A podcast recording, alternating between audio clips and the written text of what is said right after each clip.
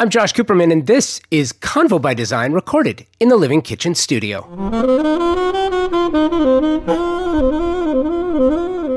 Jamie Bush, born in Long Island to a family of dairy farmers, photographers, artists, and designers. He studied art and architecture in New Orleans and Italy, receiving his Master's of Architecture from Tulane University. And then, of course, he headed to LA uh, to put it all into practice. Because this is where that happens, right? Jamie Bush is among the distinguished AD 100 and Elle Decor's A list, but you already know that. What you probably haven't heard are the stories of discovery, trial and failure, experience, and ultimately finding the joy in design and architecture that propels Bush to strive for his look, his style, the feeling he looks for in a space, and then crafting that space to match the way he feels it should look. This is about finding one's place in the world and that magical skill of helping others determine what it is they want in a space and finding congruent between those two and then finding congruency between those two things.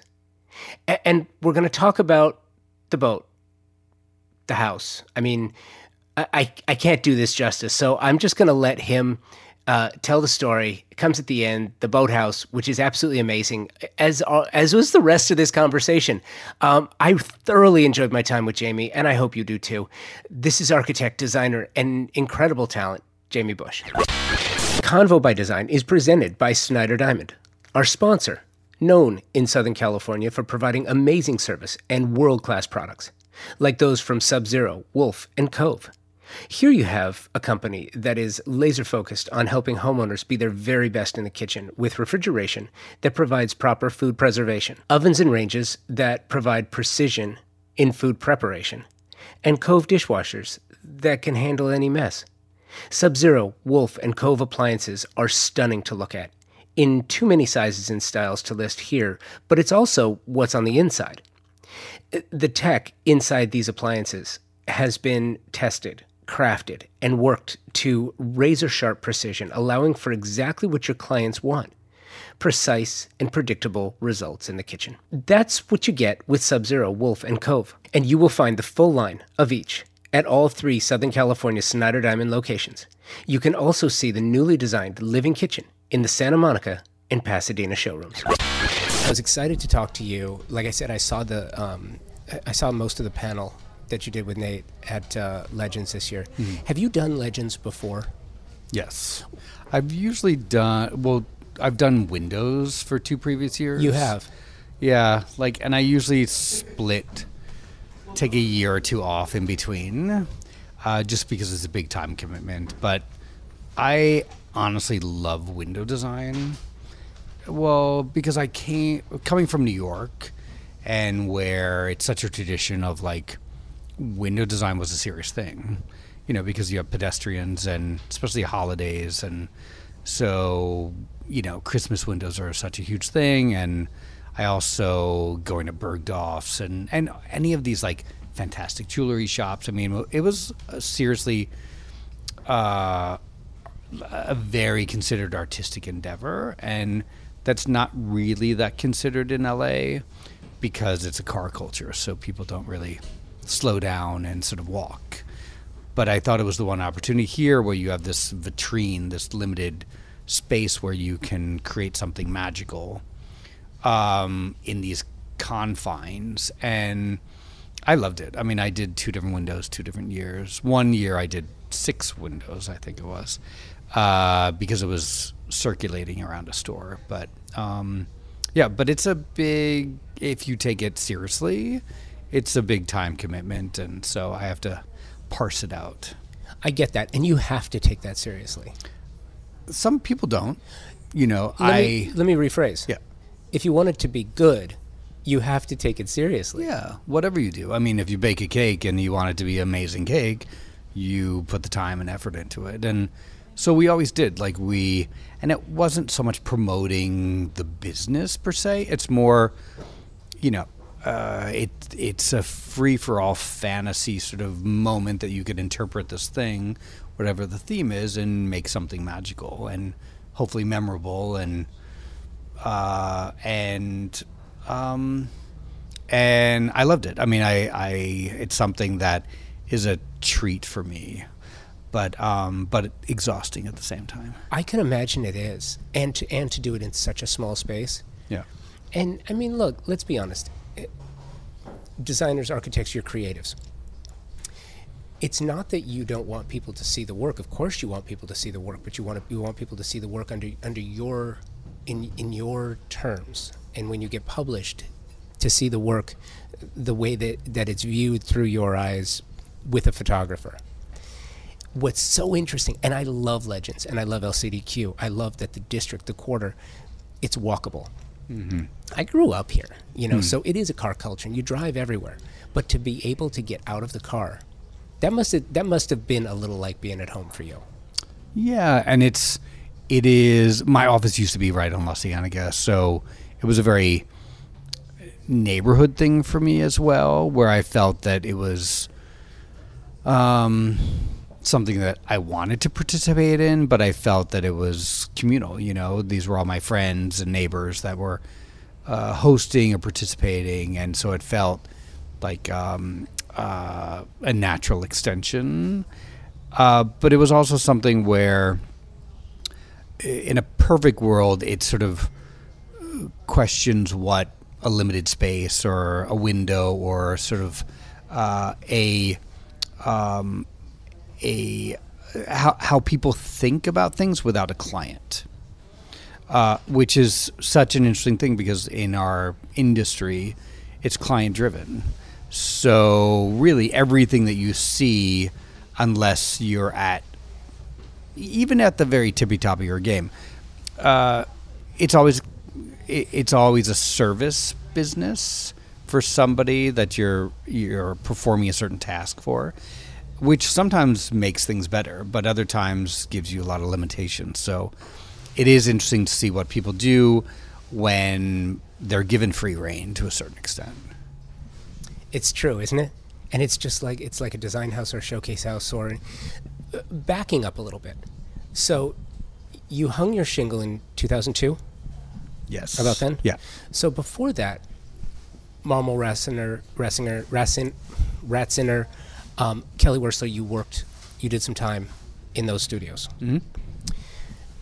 One of the things I love about the industry is giving back a little bit. How, you know, not many, not many industries still have that, you know, w- work under, tutelage under, learn from, Right. you know you, you get to learn at the feet of I was I was listening again back to back to legends. I was listening to Bunny Williams talk about um, working for Parish-Hadley and learning the things that she liked and learning the things that she didn't like. Right. For you, what was what was that experience like and what did you learn that you liked and did that how did that refine how did that experience refine the the type of creative that you wanted to be? Well, uh, originally I was trained as an architect, so I studied and I practiced a little bit in New York, and then really came out here. And one of my first jobs was with this architect Bob Hale, who was running Frank Gehry's office and just left and started uh, his own little practice. And we went to the same university together, so that's how I found him. And I knew nothing. I was absolutely useless.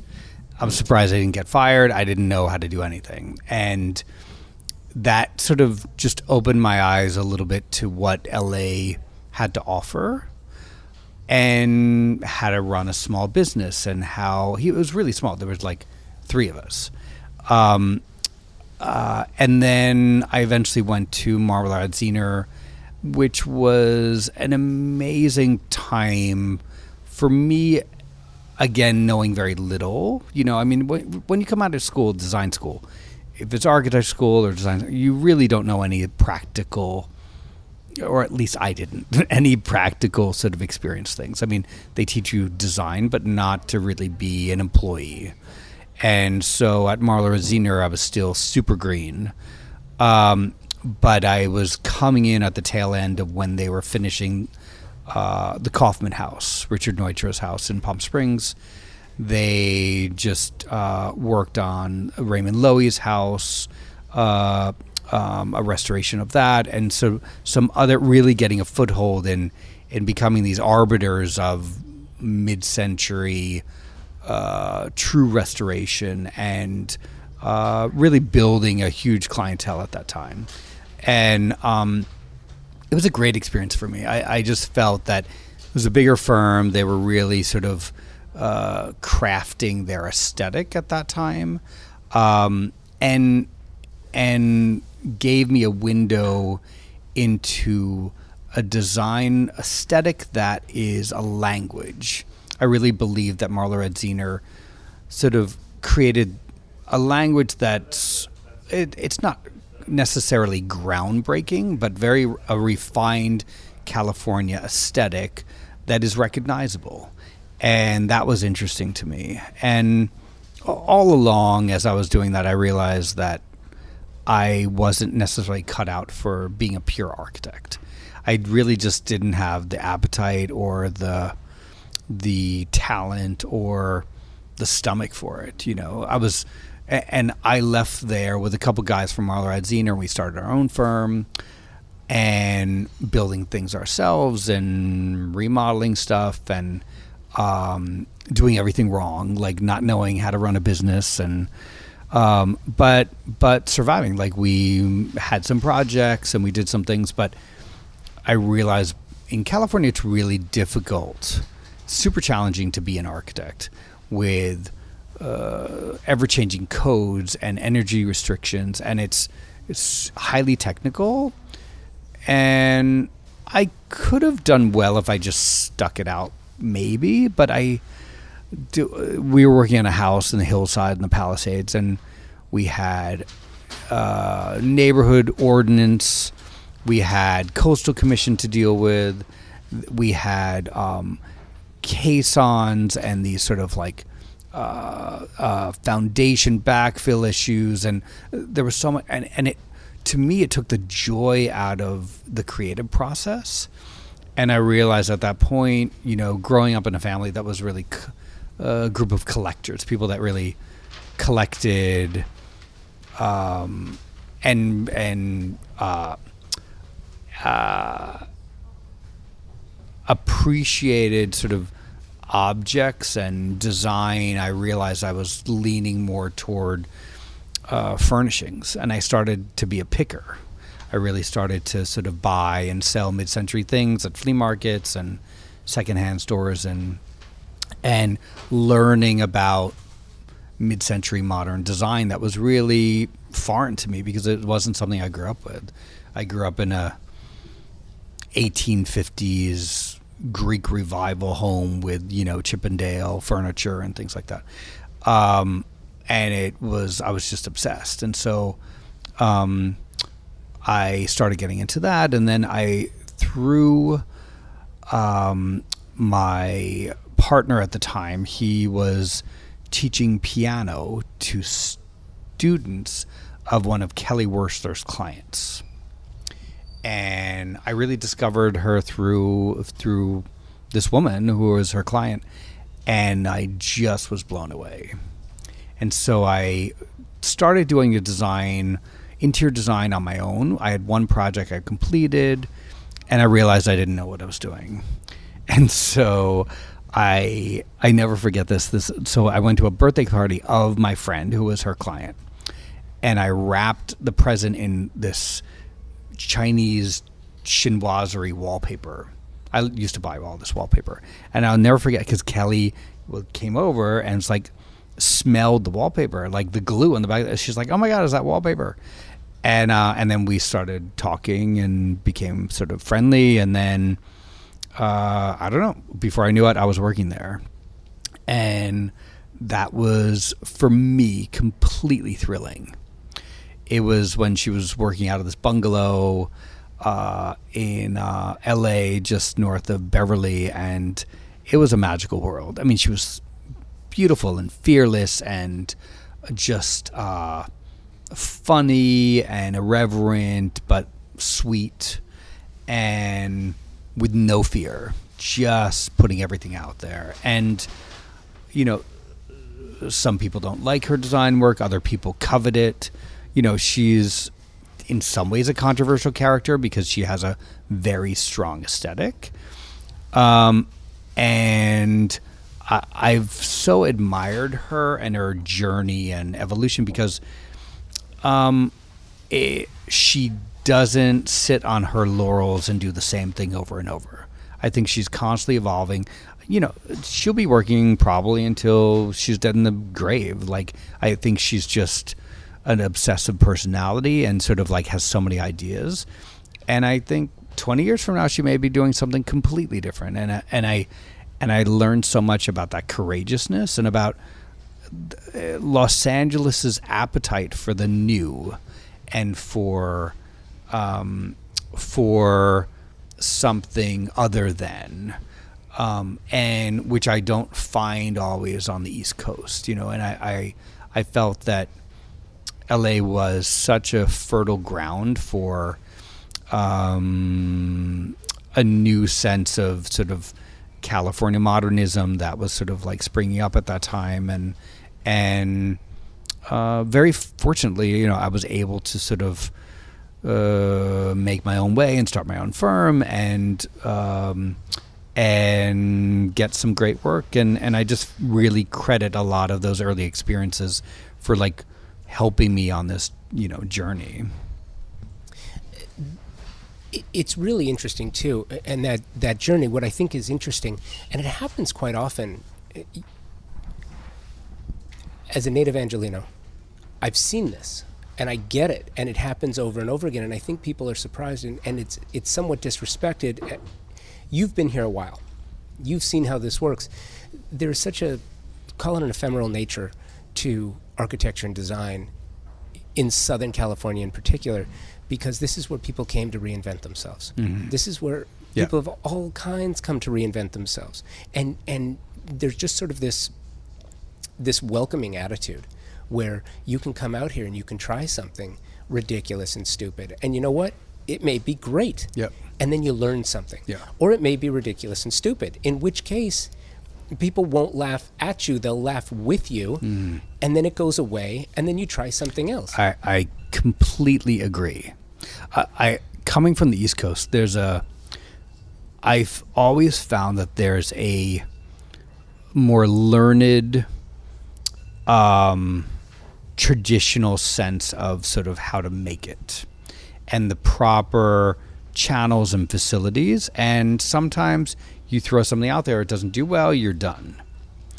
And I feel like you could move to LA and be, you know, running a car dealership, and all of a sudden you start making, you know, side tables, and somebody sees them and like doesn't know who you are, but they like it, and then all of a sudden you start like selling in a shop like that. There's a an unbelievable acceptance here, and and I feel that because we're not uh, it, it's not this sort of staid attitude of like provenance and about being a slave to history and sort of tradition. It sometimes produces horrendous things, the worst, god awful, like monstrosities. But it also allows the freedom for experimentation, so you get inspired things created, and and it and allows for failure. Um, and I think that's why LA's become so dynamic because, you know, uh, you screw up, something fails, you're not done. You know, you might have three more chapters or 17 more chapters, or you try something else. Uh, uh, I completely agree with that. And I feel that, it, at least for me, it helps me experiment because I don't have fear that, well, if it doesn't work out, you know, it might uh, you're not done with. Hopefully. Yeah, no, it's so true. But it, what's really interesting too is if, if you go if you go up 300 miles, you know, if you go to San Francisco, attitude is totally different. Yeah. It's not the same. It's not. you can't do it. No, it's you know it, it's funny. The I love San Francisco. It's a beautiful place. It's um, I think more attuned with an East Coast, a slight East Coast attitude. It's more conservative. Oh yeah. Um, but there's also sometimes a higher taste level because of that. You know, Yeah. when you, you know, uh, the thing about education is that it's amazing, but sometimes it's stifling because the more you know, sometimes you become uh, uh, almost overly educated and then you get paralysis. You're afraid of doing the wrong thing or not following in the footsteps of the right pathway. Um, and I feel that not that I'm, I'm a proponent of lack of education, but I think that that I that um, eh, unless you just throw yourself in the pot and start doing something, sometimes you know it's it's too stifling. Too much education sometimes is like not a good thing. You know, you have to to to make things. I believe you have to be like in the weeds and and trying to do stuff and things don't work and then you try something else. I, I was I was just going to jump onto that and just say that you know out of panic comes opportunity. Mm-hmm. You know, when like you said, when you're in the weeds and you're panicked to try to figure out how to do something, Yeah. is sometimes when that aha moment comes. I was just going to ask you though, f- from that, you know, su- success can be stifling as well. Yeah. If you achieve success, if you become really, really well known and popular in any creative endeavor, um, you know, in music, it's it's always the second album, right? But yeah. Yeah, you might like it might be a flop. Yeah. Yeah. In design, you know, here in Southern California too, trying new things and doing something stupid for stupid's sake, or, or trying something that's never been done simply because you want to see what'll happen or what people will think of it. You know, turning turning a motel on Sunset into an art installation that's completely painted white. Interesting. I'm in. I'm. You know. I, I live out in the South Bay, and in Manhattan Beach, someone had the emoji house where it was pink with a couple of smiley face emojis painted on it. Incredibly stupid. Made Yeah. the neighborhood go nuts. Right. Oh, Yeah. No, I'm sure. got attention. Yeah, it does. I know. I, w- we're working on a project right now that um, really energetic, super fun clients that are pushing us um, almost beyond a comfort zone of like in a creative way. In a in a uh, the house is in some ways going to be way over the top. Um, and I honestly don't know if it's going to fail.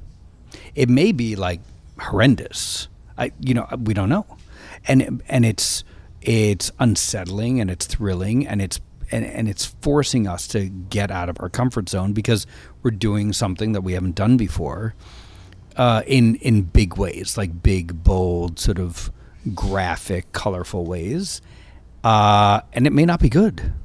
It really might, and um, and they're there. We're all in it together, and um, I don't know.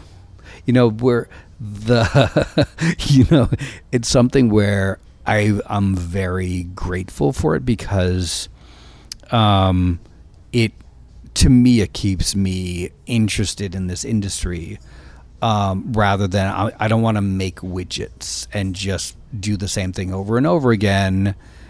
To me, that's not interesting.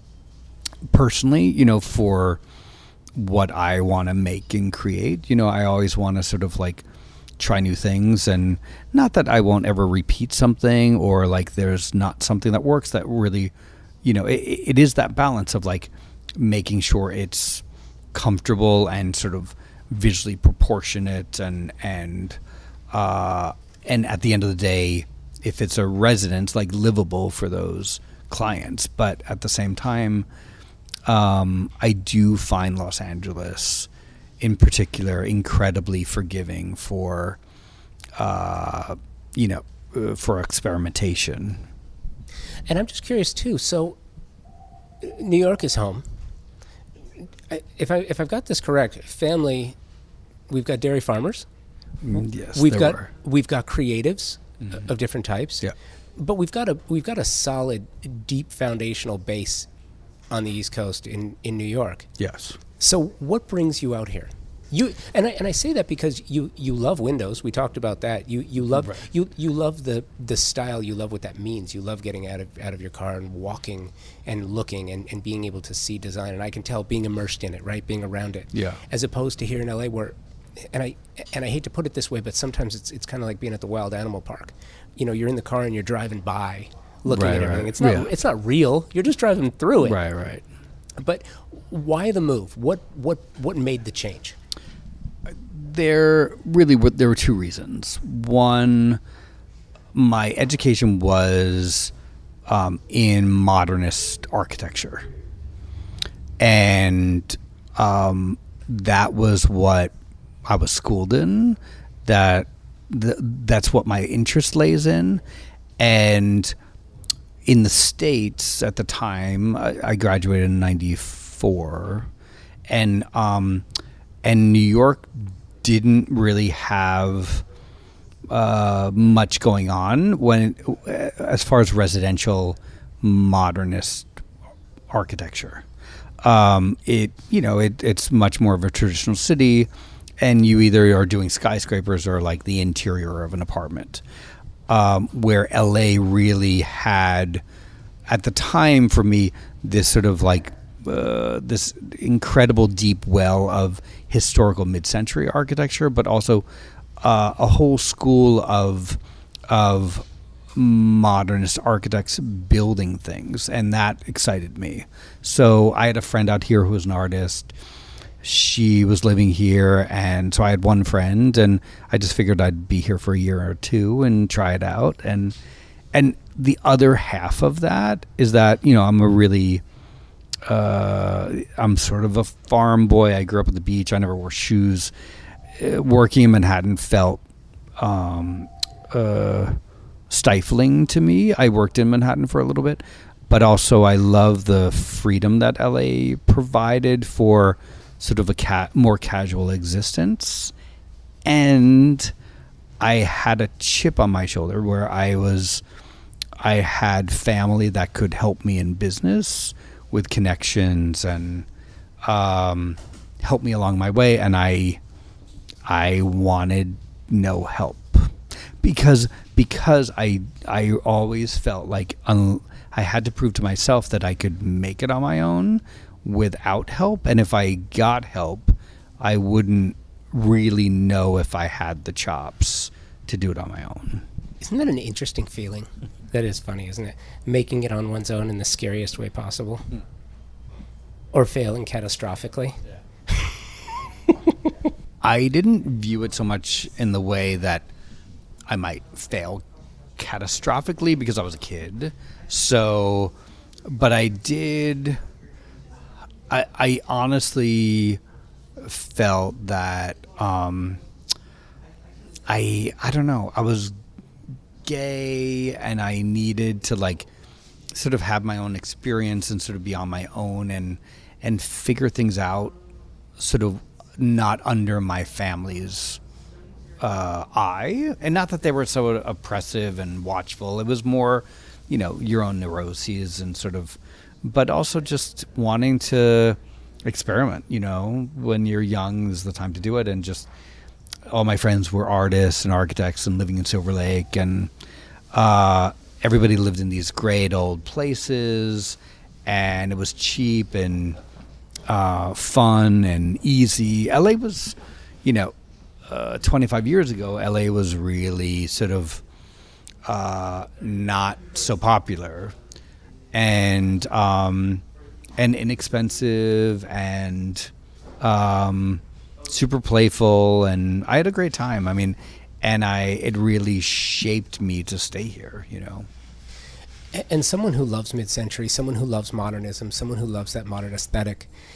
In Silver Lake, I- love it. A couple years ago, I went and toured the um, the Neutra VDL house, and you know you're you're in there and you're looking at this this indoor outdoor philosophy with with water to bounce off to the reservoir to sort of be on this like this ship like motif in, in its design, and you're looking at, at Silvertop, and it, it's the whole thing. It's just it's almost like an amusement park. It feel mm-hmm. it, it felt like a while Yeah. back. It's not Yeah. really the same, but it, you get the vibe. Yeah.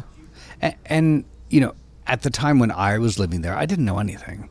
You know, I studied a little bit of these guys in school, but but I had friends that rented Neutra houses or had lived in Schindler apartments and for no money, you know, it wasn't that popular. They were just architects and artists, you know. They weren't collectors or people with any money.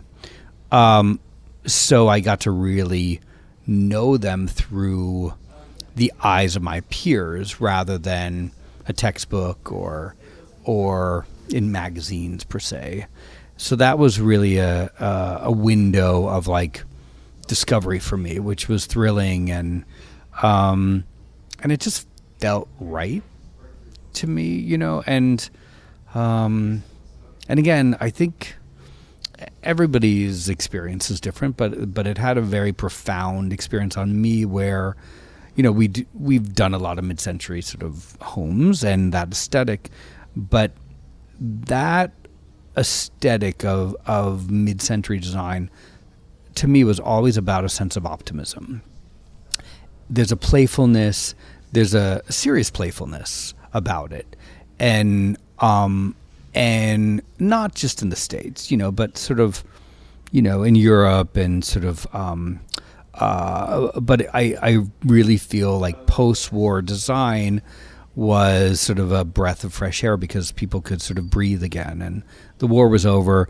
Uh, manufacturing started up, uh, you know, in a major way, and people were riffing on these sort of new technologies. I mean, it was a very exciting time, but I really believe that that sense, that positivity in the design work itself, and the playfulness, um, uh, had such a impact of, on my work because it could still be taken seriously, but there was a joy about it and uh, and a surprise and a and really being like uh, uh, these adults that are channeling their inner child and working with color and form and and silhouette and and in really a magical way. And that's something that's you know, everybody sort of might categorize mid-century design in sort of like a uh, a cliched sort of uh, envelope, you know, of, of this sort of like something that's pastiche. But really, when you boil it down, I think those core sort of design uh, philosophy and elements of, uh, of where that all came from is incredibly profound, and and I think so many contemporary designers are still channeling that energy and and um, those forms now. Do you feel like the playfulness is gone though? in design? In modern in particular. You know mid-century in modern in particular. I understand what you're saying that that serious but but playful. Feels like and this has happened really i've, I've kind of seen it. You know if you go out to modernism week which, I, which i'm sure mm-hmm. it's it's not as kitschy playful as as it was not so long ago. And modernism in, in general the way that it's viewed now now it's popular now it's a thing. Now it's well respected and, yeah. and it's it's perfect. Before it was still experimental, but now it's very much popular again, and and it's part of it's part of the it's part of the landscape in a serious and meaningful way. Has has it lost its playfulness, or can you still have have fun with it? I think you can. I mean, I think you know it's hard to generalize with these things because everybody. Uh, yeah, but you know what I mean. Like like in the um in the eighties mm. Mediterranean here in Southern yeah. California. I know it's funny, right? no, but it's it was a thing. It was a thing. Yeah. With with the big corbels and and yeah. peach. Right. yeah. Very SoCal version of the Mediterranean. Yeah. But it, it it was it was it was playful, then it was silly, then it got ridiculous. Mm-hmm. Then it was like, okay, got it. What's next? Right, right. You know what I mean? Yeah. Is is that? Do you? Not is that happening right now, but do you see that as as kind of like the process as the way architecture in, in particular is viewed? You know, I, it's a hard question.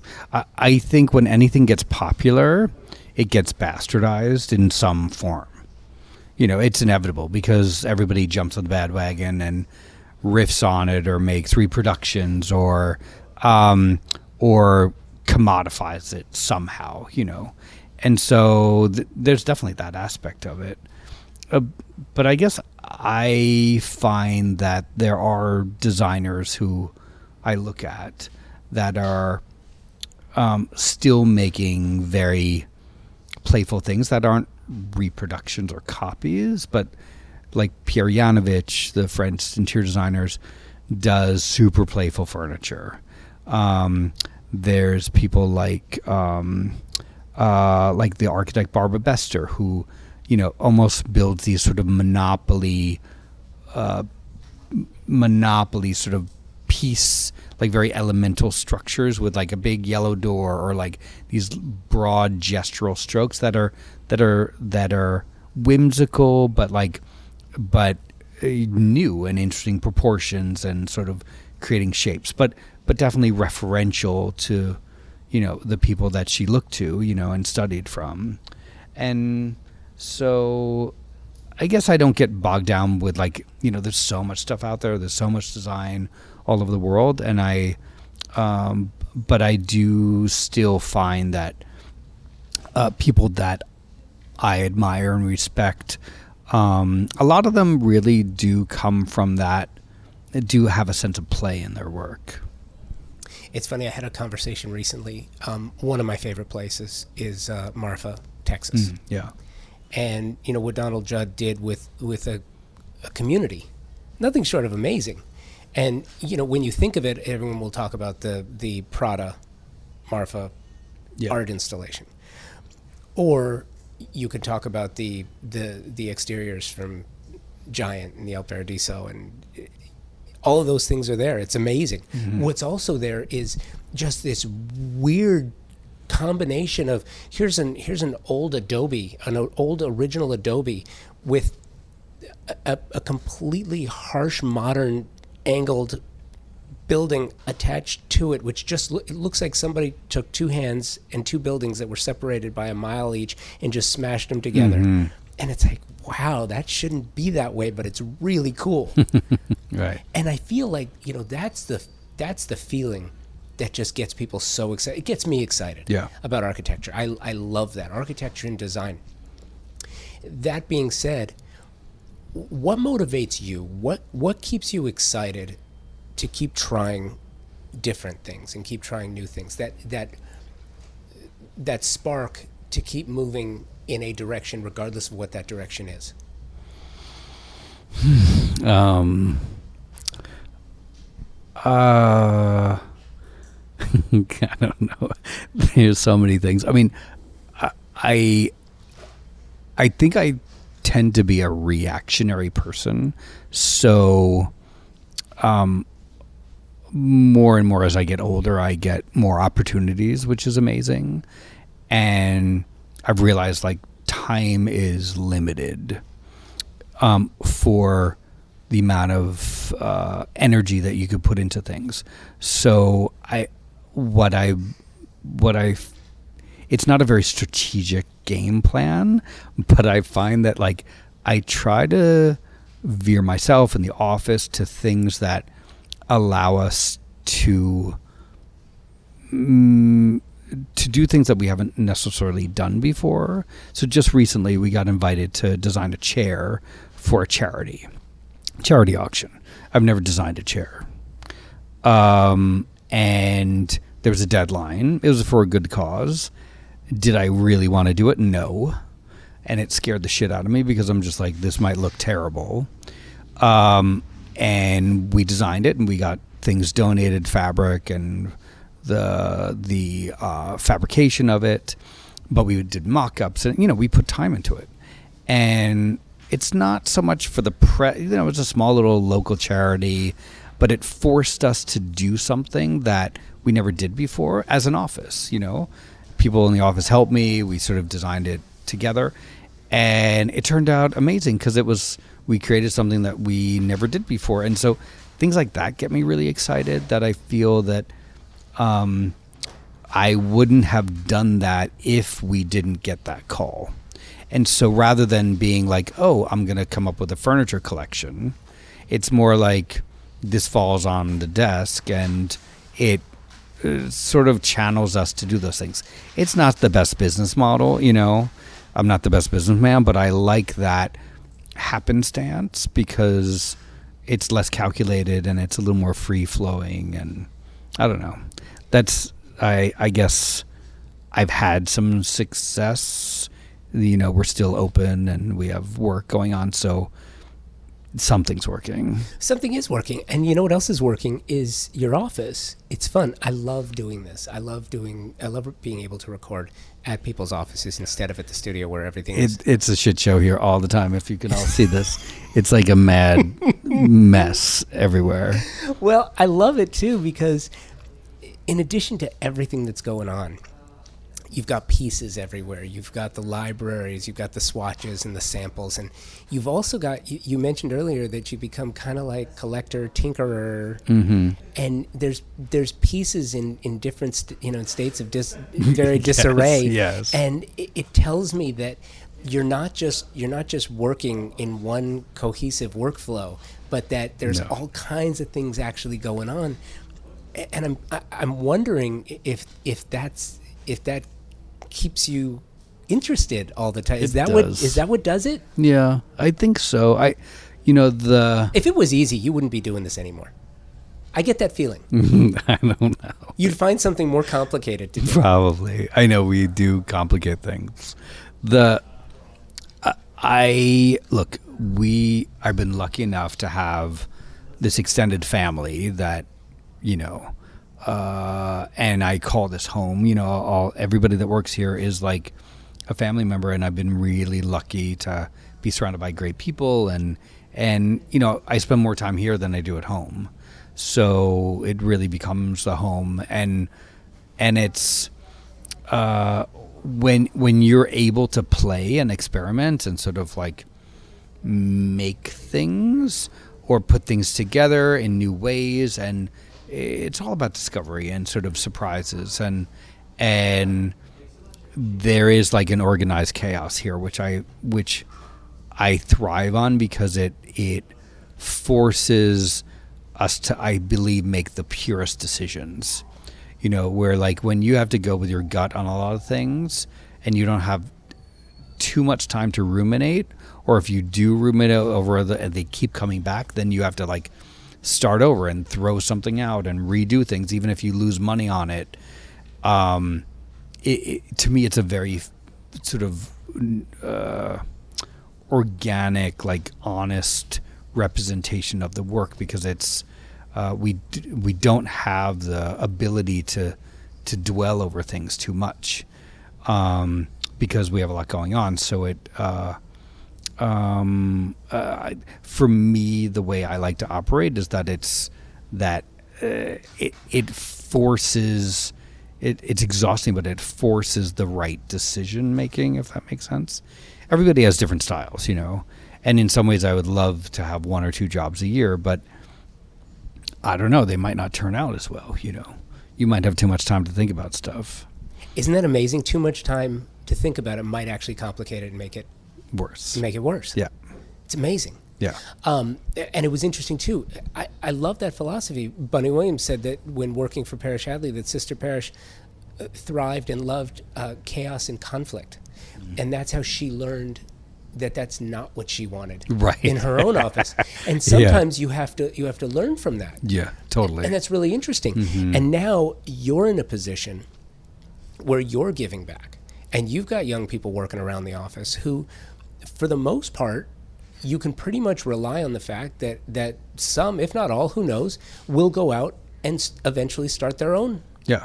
And they'll be like, oh my God, that office was a mess. And that's not going to be my office. And we're going to have all this structure. And um, uh, no, but it's true. Like, it, it's so. I always wish I worked for some big, like a Gruen or, you know, uh, some enormous sort of firm to to see how the structure of these things work, even though it sounds like a nightmare to me. But just to get that experience, because I I always work for smaller firms that that you know had organization, but also winged it and and um and I don't know. I mean, we luckily I I now am at a point business wise where we have it's super professional and we have like all of the the um, facilities and and backup to sort of make it run properly but um but it's weird the, the, be- art and commerce don't necessarily always align and um and it's a tricky dance between the two all the time It is. It's interesting too. Um, I read somewhere that when you go home to New York, you spend time living on a boat. Yes. So It- interesting. it's a houseboat, but it's a boat. Fair enough. Yeah, it's a, a craft. is, and and what my point? What size is it?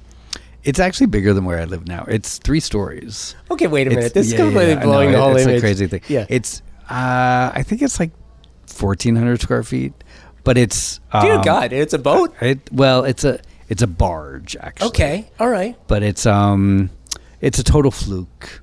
It's like my favorite place on earth, to be honest.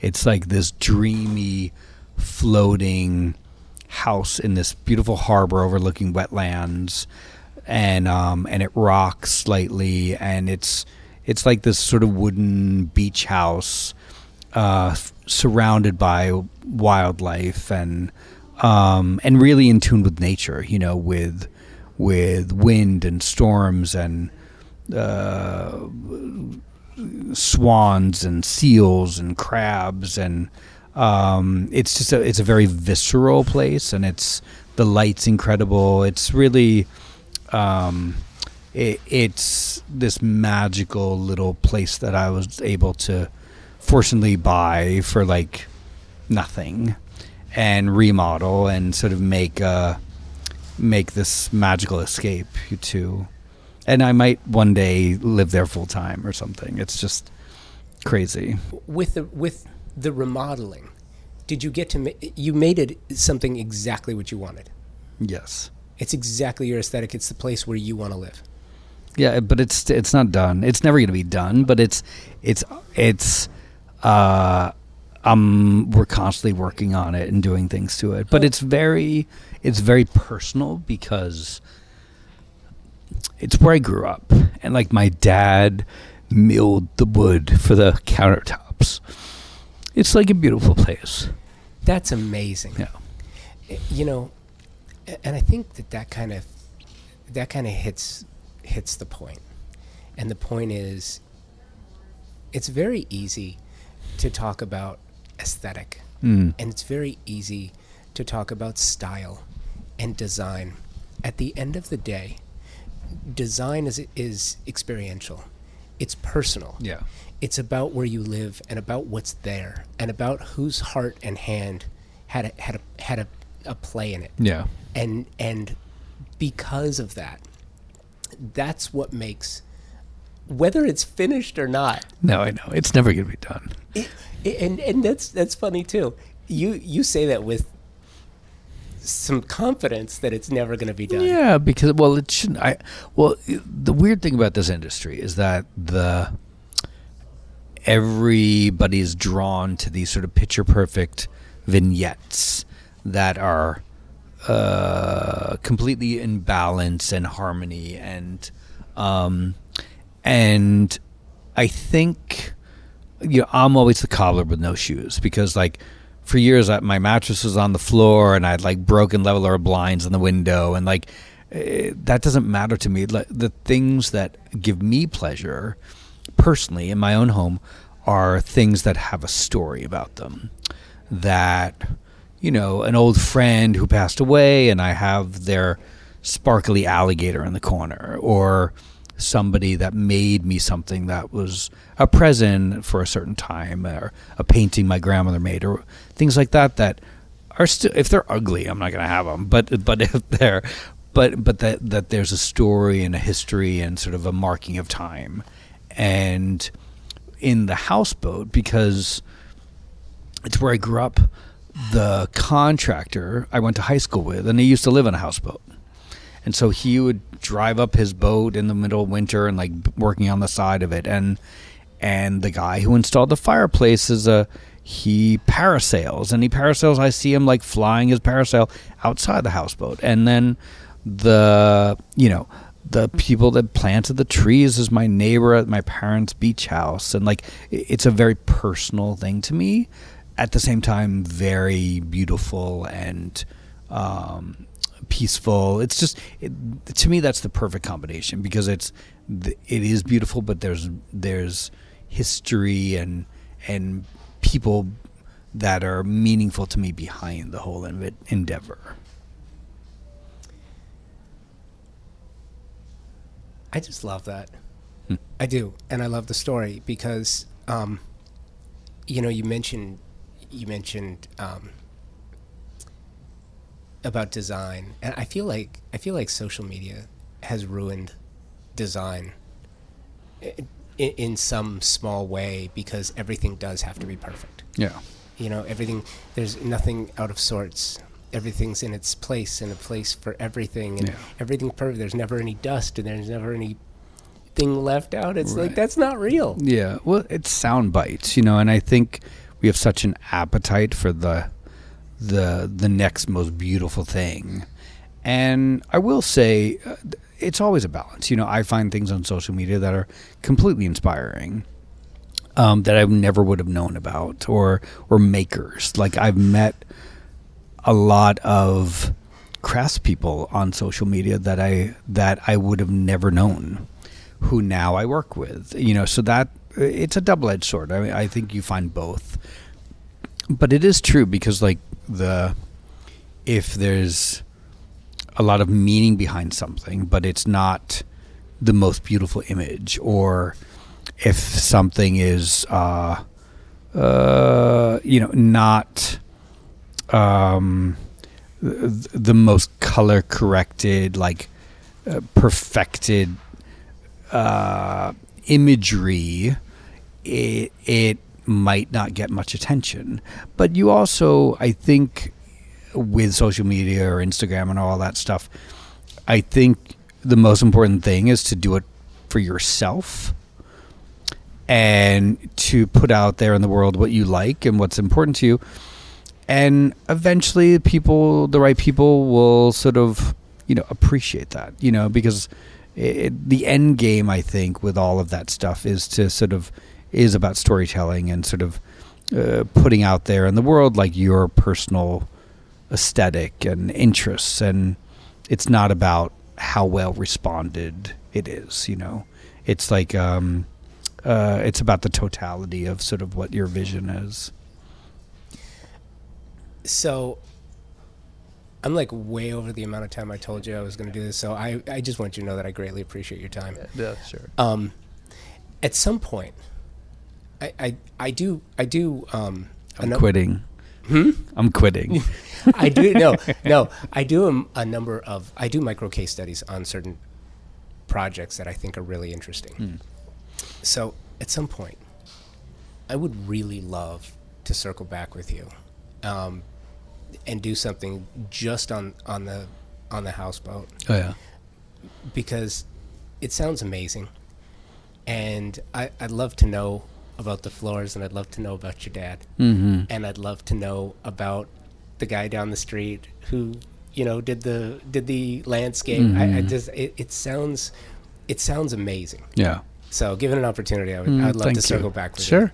Yeah, it's the yeah, it's funny. I didn't you know, with all of these things I, I and it's sort of how I approach design in some ways where like I wasn't looking for a houseboat.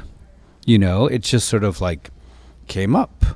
And I think the best things in life a lot of times are are those happy mistakes or you know uh, opportunities that are sort of like staring at you the face that that um, are improbable or nonsensical in a, in a in a way. You know, th- this thing doesn't make any sense, and thank God because it's otherwise it wouldn't be as special as it is. You know. That's the greatest. And and the last thing I will say is I find it amazing because you have obviously an emotional connection to a property.